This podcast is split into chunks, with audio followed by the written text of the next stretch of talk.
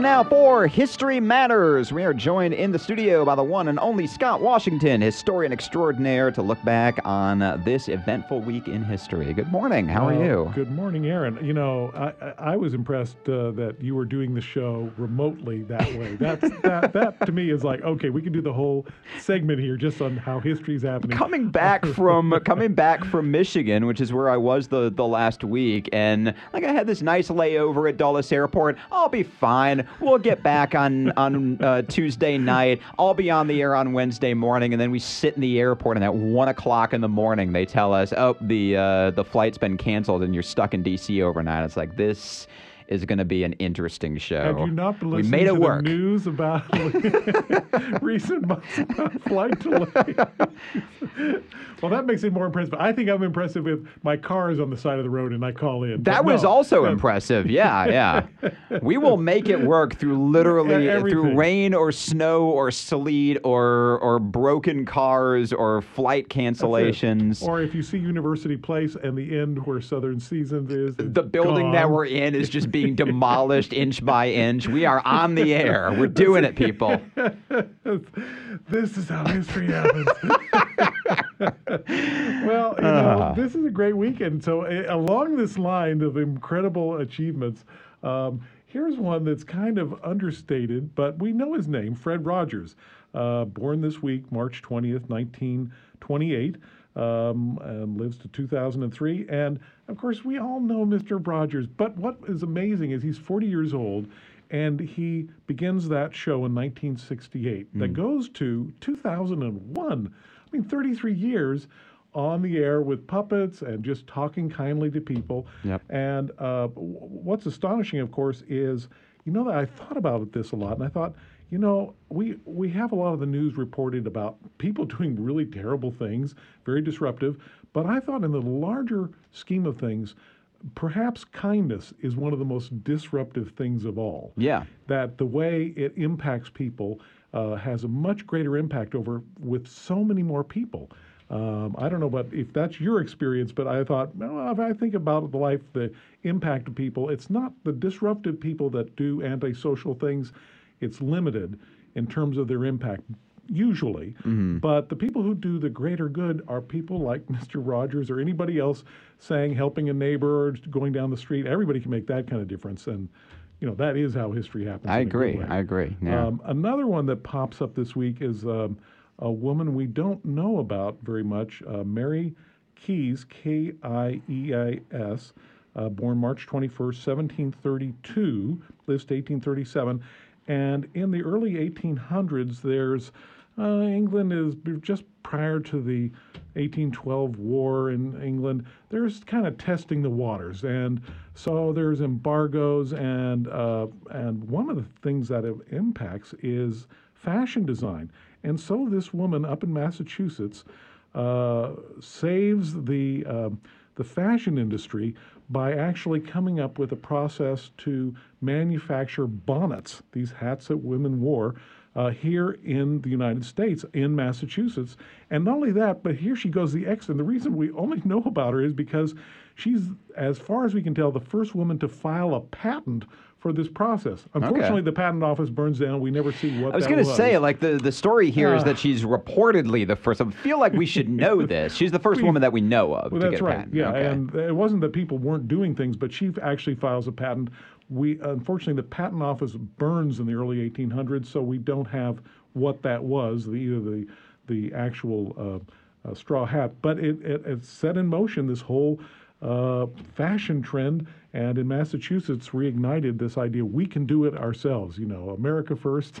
Yep. it's early years. It's like we can do it, Rosie the Riveter, Yes. 130 years before Rosie Right. the Riveter. Yeah. But now here's another person that pops up this week, um, Roger Bannister. Uh, now this is a name that probably uh, people are familiar with, um, thinking of the Four-Minute Mile. Yep. Born in 1929, um, and he- on March 23rd. And then he r- runs. Now, he, he makes his historic run in 1954 when he's 25. But the thing that's interesting about it is he actually was in the 1952 Olympics. And here's the thing he comes in fourth place, and he almost gives up running. Uh, he becomes a physician in life, and that's why he's training. He does interval training, and finally he does this race, and he after I think the the defeat of not getting into the the, the medal stand pushed him further, and he decides to try it. He thinks he can, and he breaks this four minute mile that had been established. It was kind of mythic, but of course World War II had come along. And um, he does. It's three minutes, 59 seconds, and four tenths. Well, everybody goes wild. Well, not so well known is that record only stands for 46 days. Really? 46 days, yes. Oh, wow. It's only uh, 46 days later, um, another uh, competitor of his uh, beats that in Finland with three minutes and 58 seconds. But we don't remember him. Right.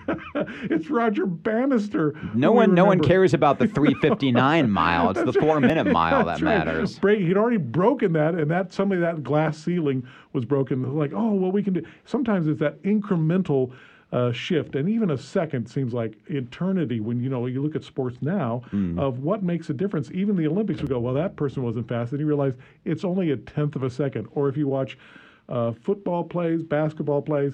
Sometimes they're very, very short. It's a, and well, as we all know, when we're watching basketball, which we watch for just a little bit here. Yeah, the really the really fascinating thing about that is that, and we've talked about how historically contingent like standards of weights and measurements Yes. are like what is a pound what is an inch what is a mile what is a minute Yes. what is a second like Right. there's a whole history Oh, of just weird things Time. that develop to get us to the point where we establish this this standard measurement of this is what a minute is, this is what an hour is, this is what a second is. And if it weren't for that, we wouldn't celebrate Roger Bannister so much because he broke the world record, but it was specifically the fact that he did it in this number of, of minutes that Yes. uh, that makes the biggest difference. That's interesting. Well, and this is now we've gone from really fast. I'm going to go to something really slow. Talking about time, this is the perfect one.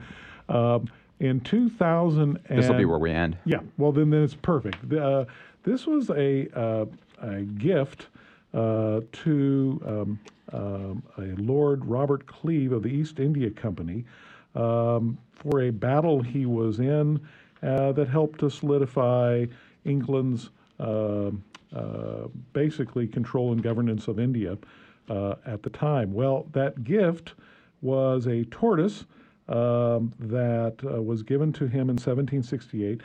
The 1767, the tortoise, uh, they believe, was born around 1755, but This guy's like, so I'm going to take care of this for 10 years or so, and then. a hundred years later, he becomes part of the zoo, and this tortoise lives to 2006. 250 years, which is just kind of an incredible thing. You know, we're talking about the shortest thing, uh, you know, Roger Bannister, and here, and his name was, uh, this tortoise was Adwaita, which was a Sanskrit meaning the one and only. And I guess that was really true. Very solitary, had a very minimalist diet, uh, and we don't know that he had descendants, but. Poor guy, you could have been like, like Bill, you could have given me like I don't know some pastries or something, like something consumable, well, something know, that's that I'm not going to have to take care of for, if and my descendants and my the seventh son of the seventh son is going to have to take care of this thing. Well, you know, we have digital watches and you can time things in hundredths of a second. But think of this tortoise, you know, like, oh, this happened like 20. Oh, yeah, right. That's nothing. Yeah. 250 years. That gives a whole nother uh, understanding of time. One one fun thing, uh, the tortoise was given as a gift after a battle that was waged to solidify Britain's control of, of the Indian subcontinent. The tortoise lived to see Indian independence. That's right. That's Yeah. exactly right. Great. Must admit, that kept, probably kept him going. I'm guessing. Possibly. Yeah. Yeah. and that is how history matters. Scott Washington, as always, thank you so much. Thank you, Aaron.